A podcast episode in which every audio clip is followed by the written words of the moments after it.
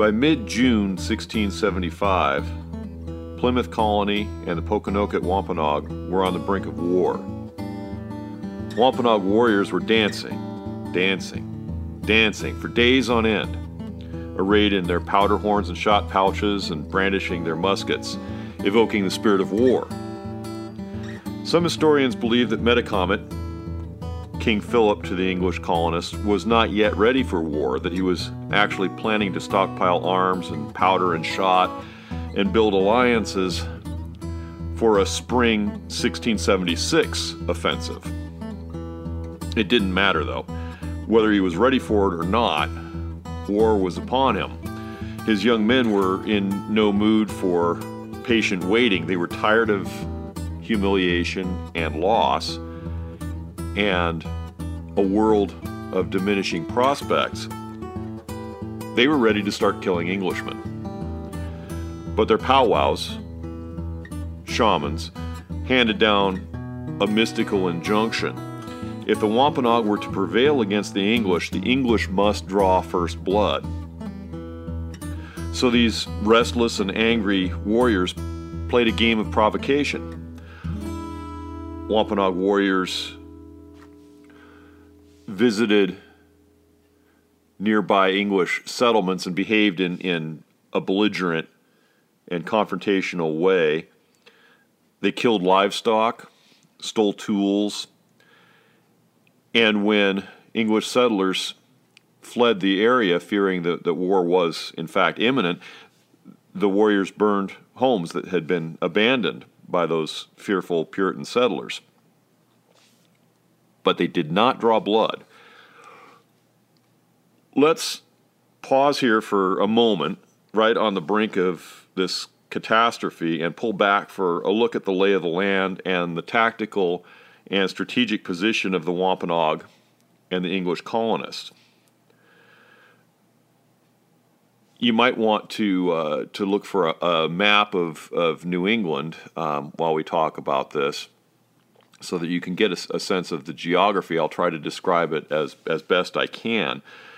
Metacomet's people, the Pokanoket Wampanoag, and there were several groups of of Wampanoag um, that he was the the sachem over, but his direct control um, was with the Pokanokets, who were headquartered at Mount Hope on a peninsula that fingers south out into Mount Hope Bay and toward Narragansett Bay in what is now Rhode Island.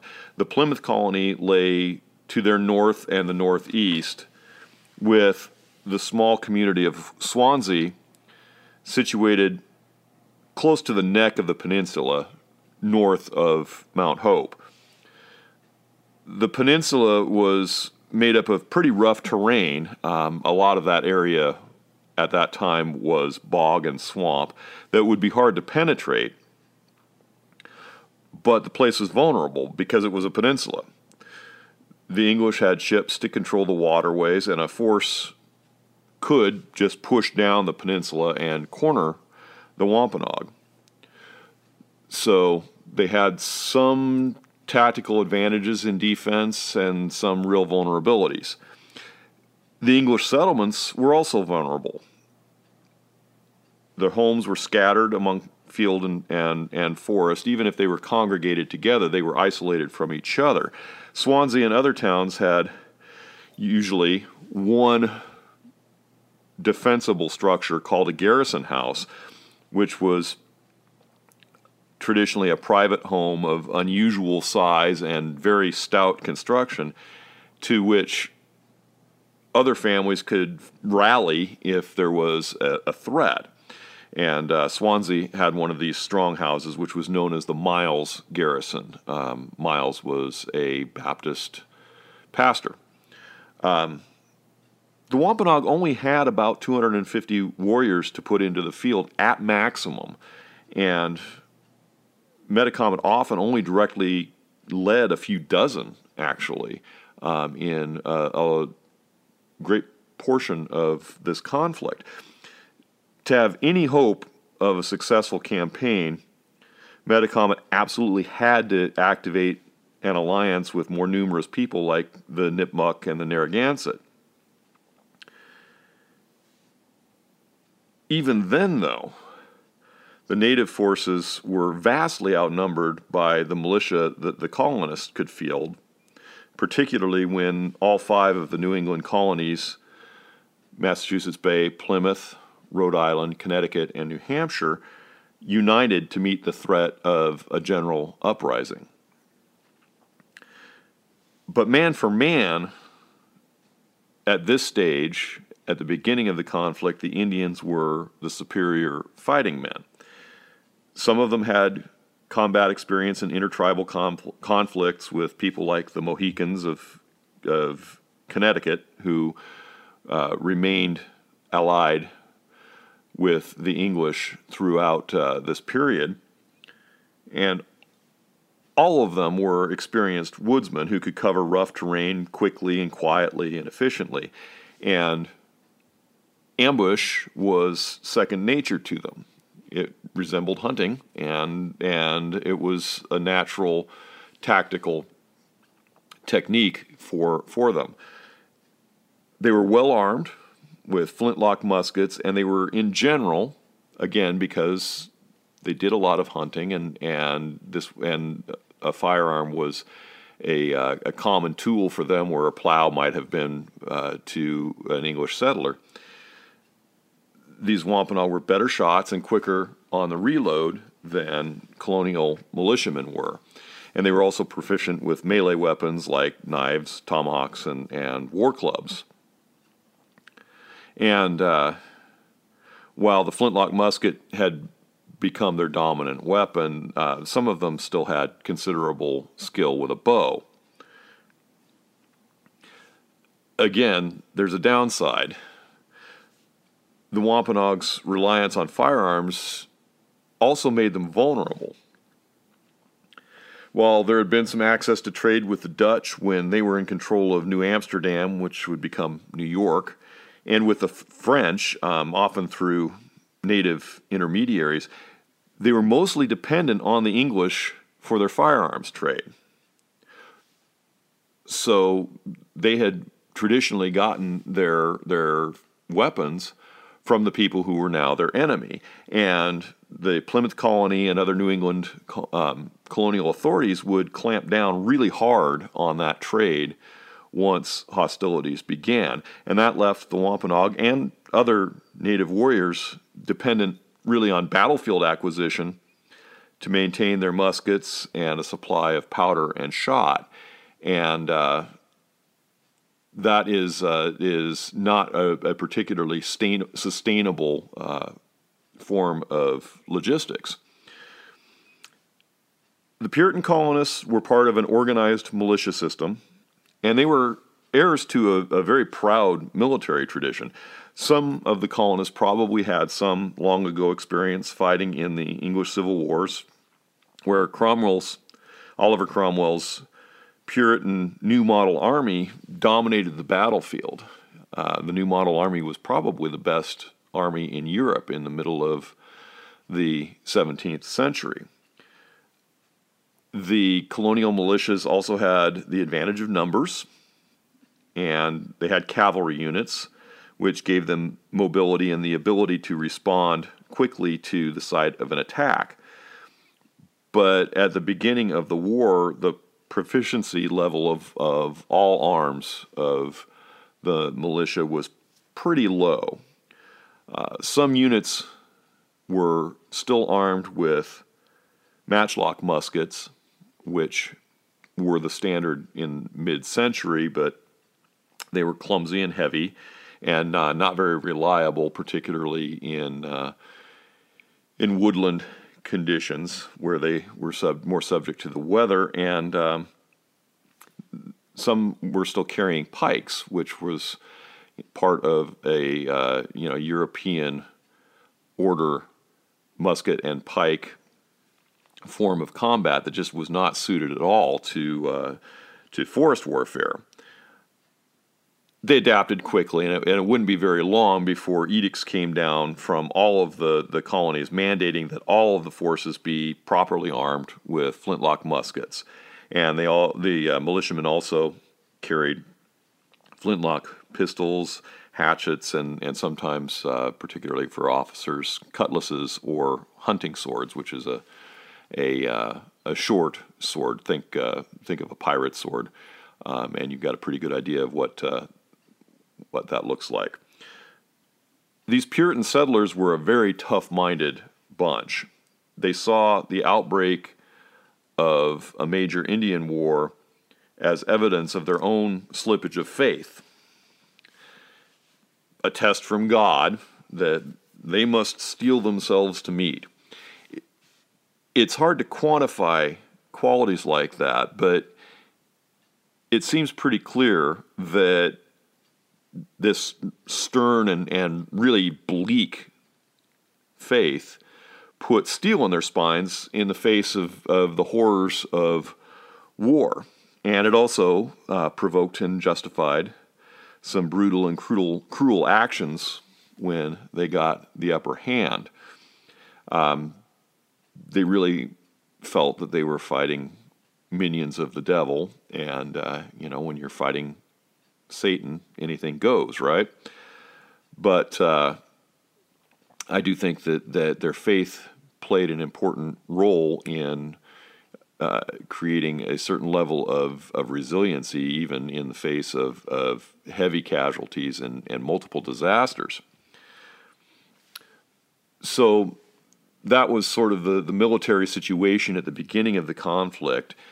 And this provocation dance that was going on in, in the middle of June in 1675 couldn't go on forever.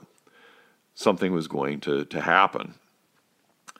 The war musket was loaded, the pan was primed, the flint was knapped sharp, and by June 23rd and 24th, it was drawn to full cock.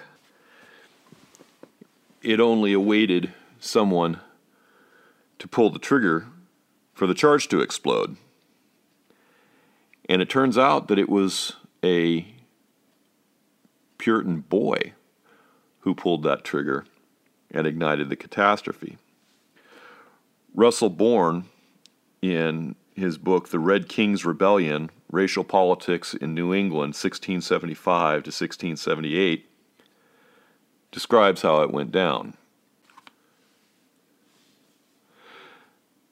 Swansea was reported to be a pretty little town in 1675, 30 or 40 new houses centered around a Baptist church. It stood at the head of tidal rivers that run down to Mount Hope Bay, just above the neck of land that connects the Pokanoket Peninsula to the mainland. In threatening times like these, it seemed a long way from the military base at Plymouth, 40 miles of complex trails away. Like Rehoboth, near Taunton and Dartmouth, this town's farmer residents had grown prosperous on the bountiful but uneasy western perimeter of Plymouth's territories. Swansea's scattered houses seemed ideal targets for any Pokanokets bent on mischief. Farm tools and household objects were within easy reach of unemployed young braves. Though there had been years of cooperative exchange between the Pokanokets and the Swansea residents, exchanges of food, of services, of agricultural labor, there were also annoyances, the pesky regulations about what could and what could not be done on the Sabbath, and the eternally destructive farm animals were too. The situation had been livable, if delicate. Now it was incendiary. Plymouth decreed that throughout its towns June 24th should be observed as a day of fasting and humiliation, in hopes that the God who determined all might be persuaded to aid his people, the English people, in this time of crisis.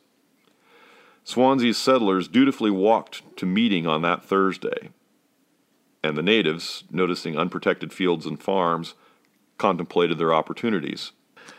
Some may have contemplated the sayings of Wampanoag shamans, as reported by anthropologist William Simmons, that the natives could win the imminent war only if the English fired the first shot. At one Swansea farm, a boy and an old man, excused from church services and charged with guard duty, looked out and saw in the field beyond the barn just what they had dreaded most Pokanoket slitting the throats of cows let out to graze. The boy did as he was told. He fetched the musket and opened fire. He had no idea that he'd be the one responsible by history for having shed the first blood in what would become King Philip's War. His shot fatally wounded a marauding Pokanoket who was dragged away by his people. Later, in swift reaction, other Pokanokets killed three, then six Swansea citizens returning from church services.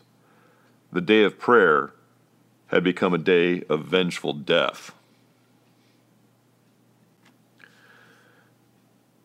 The New England colonies responded to the attack on Swansea under the assumption that it marked a general uprising. Under the circumstances, it's an understandable response, but it also had the effect of a self fulfilling prophecy.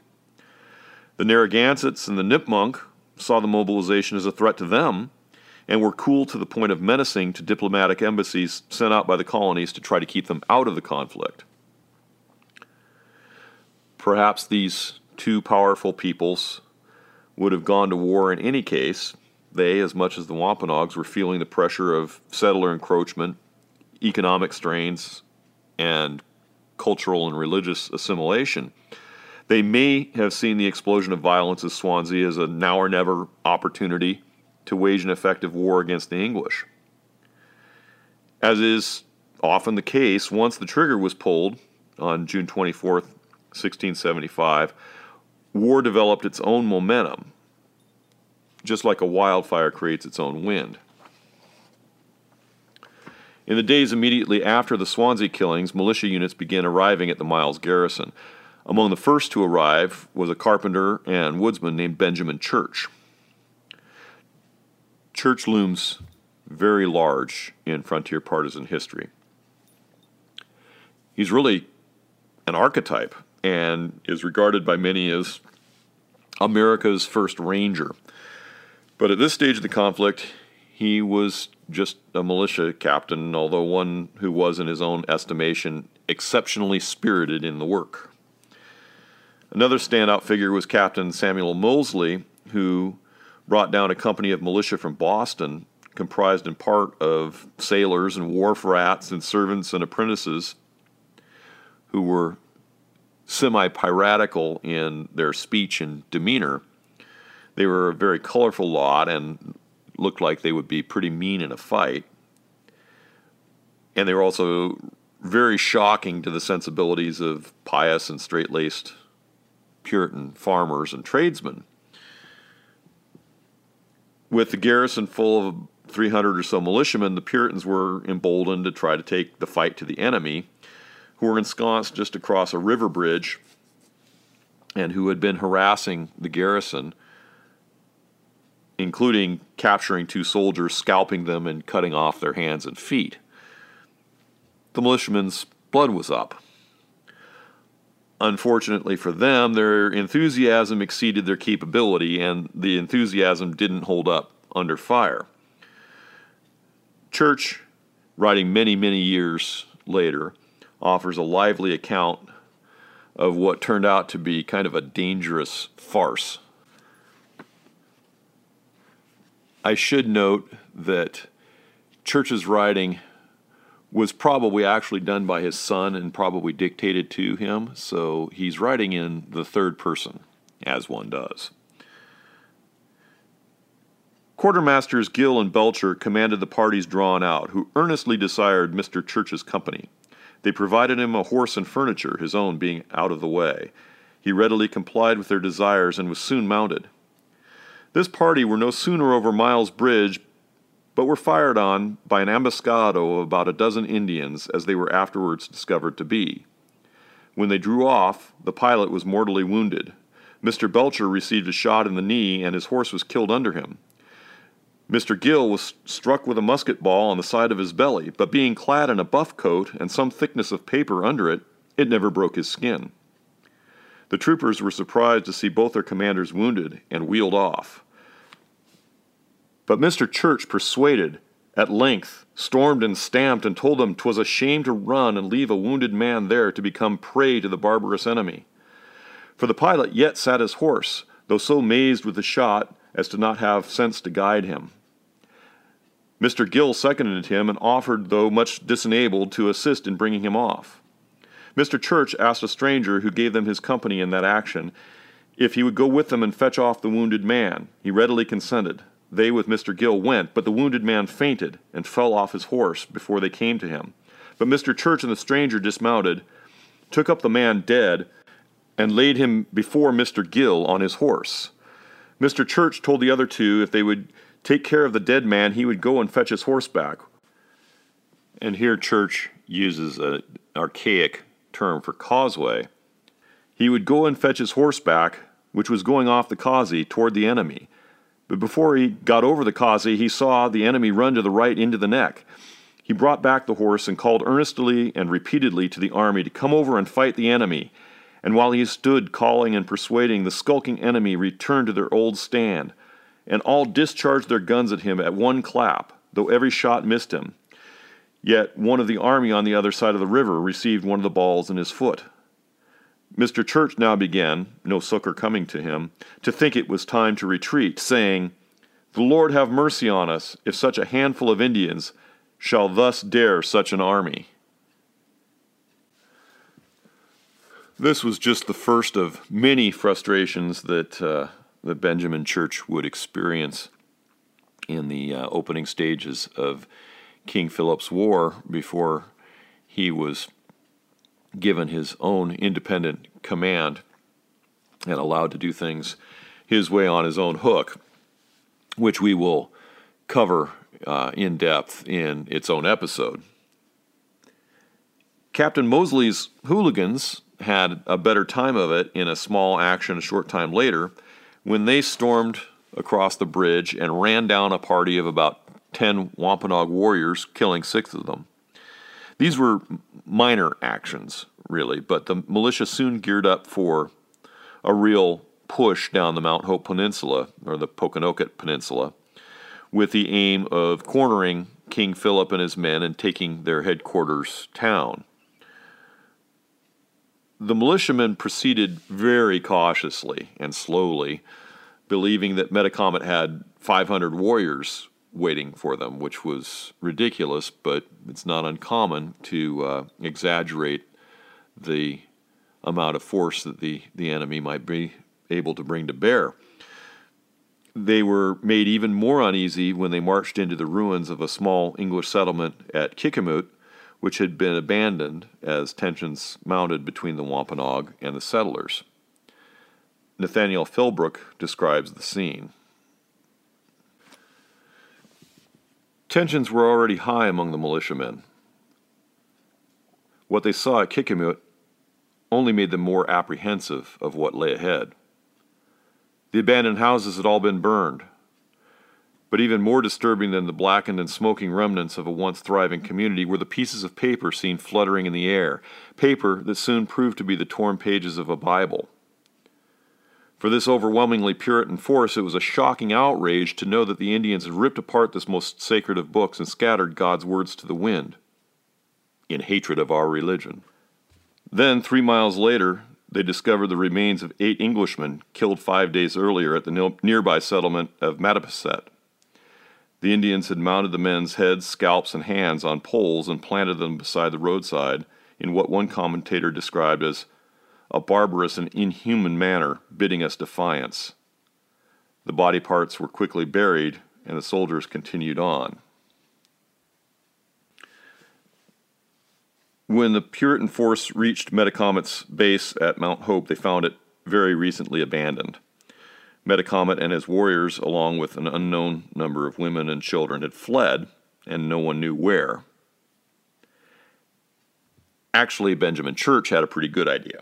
He figured that they had taken canoes east across Mount Hope Bay to the Pocasset Wampanoag country, governed by his sister in law, the so, the called Squaw Sachem Weetamoo. That was, in fact, what had happened. Metacomet swept up the people of a reluctant Weetamoo and then turned northwest, moving into the interior of the Massachusetts Bay Colony, or toward the Massachusetts Bay Colony, in what really was a pretty expert demonstration of escape and evasion. The Puritan force, despite Church's urging, declined to pursue the Wampanoag, occupying themselves with destroying acres of Indian corn and building a fort and proclaiming a victory. Church was frustrated and disgusted, writing years later that 'twas their fear rather than their courage that obliged them to set up marks of their conquest. Metacomet had escaped the bag his forces were in on the Pokanoket Peninsula, but not without cost. He reportedly left some slow moving women and children, perhaps as many as a hundred, behind in the Pocasset Swamp. The Wampanoag insurgents were making their way northwest into Nipmuc country, which encompassed northern Rhode Island and central Massachusetts, where Metacomet expected not only to find refuge, but a powerful ally in his war. But he wouldn't get away clean.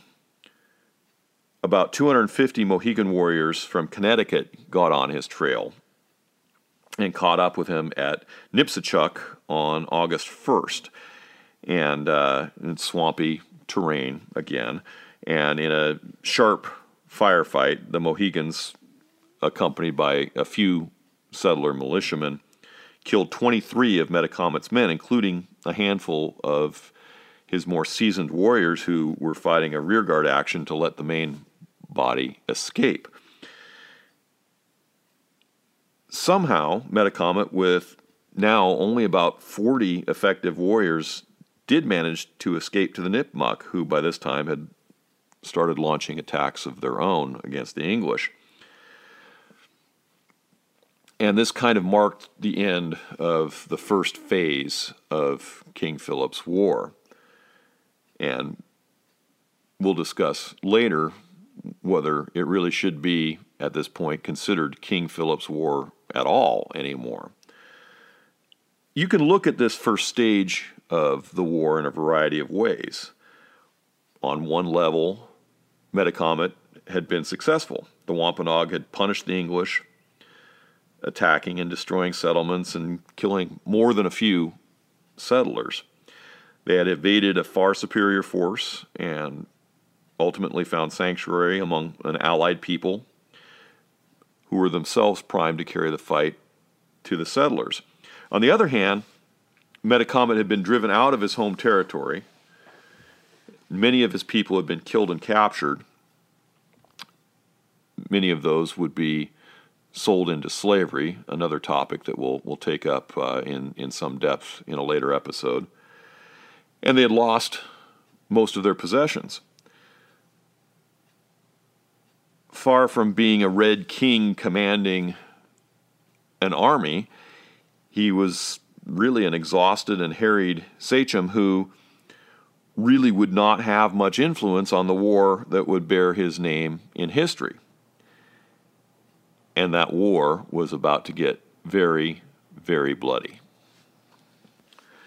In our next episode, we'll explore how what might have been contained as a localized conflict between the Plymouth colony and Metacomet's Wampanoag exploded into a New England wide conflagration of really unprecedented destructiveness. And, uh, you know, it's interesting to, to note in this is true in, in any kind of historical subject, but it's particularly true in King Philip's War. Various historians and, and uh, cultural interpreters can view the same set of facts in, in wildly varying ways in terms of their their meaning, impact, and, and significance. And uh, that's one of the enjoyable things about exploring this topic for me. Um, I've read, you know, a wide range of, of books, and uh, you know, one of the reasons that it's taken me a little bit of time to to get this podcast up and running is because I, I've, I'm trying to find my own through line and my own sense of of not just what played out, but why and how and what it all means. Um, again, interestingly, Douglas Leach's book, which was written in 1958, titled Flintlock and Tomahawk,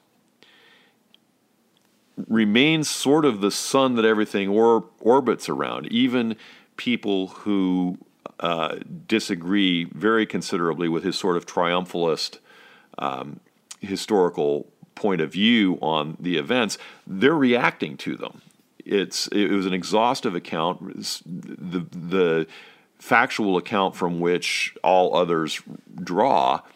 Um, and and even people who are 180 degrees uh, in opposition to his interpretations of events, which again are are you know pretty much of, of a triumphalist school of inevitable conflict between a uh, superior civilization and a uh, perhaps admirable but barbarous um, native population. Even those who are completely opposed to that point of view are in in fact reacting to it, and I, I find that always kind of a, of a fascinating phenomenon. There's a variety of really excellent books. Uh, I quoted from uh, Russell Bourne's The Red Kings Rebellion. Um, that's a particularly interesting read to me, and uh, uh, highly recommend it. I think that uh, you know, and and and by all means, I encourage anyone who develops an interest in in this topic because of listening to this podcast that you dive into the into the the reading because no matter how much depth I go into in a, in a podcast, it, it can only scratch the surface, and there is just so much, so much here, and it's so rich and uh, so profoundly meaningful to the uh, rest of American history. So, by all means, delve in, read the books. The Red King's Rebellion is is is quite good. Um, also, working my way through King Philip's War, Civil War in New England by James Drake, um, and his point of view is that that uh, as the, the title implies, that this was really a civil war uh, that occurred in a pretty high functioning, multicultural, bicultural, and biracial society in New England, and uh, and all the more tragic for that. It's a little bit more dense and ap- academic, but it's a it's a very interesting thesis, and it and it is very much in opposition to the um, kind of clash of civilizations paradigm that um, that used to prevail in these studies. There's other books. I won't go into a long list right now. Um, probably at the end of this, I'll I'll maybe do a, a whole episode on on book recommendations.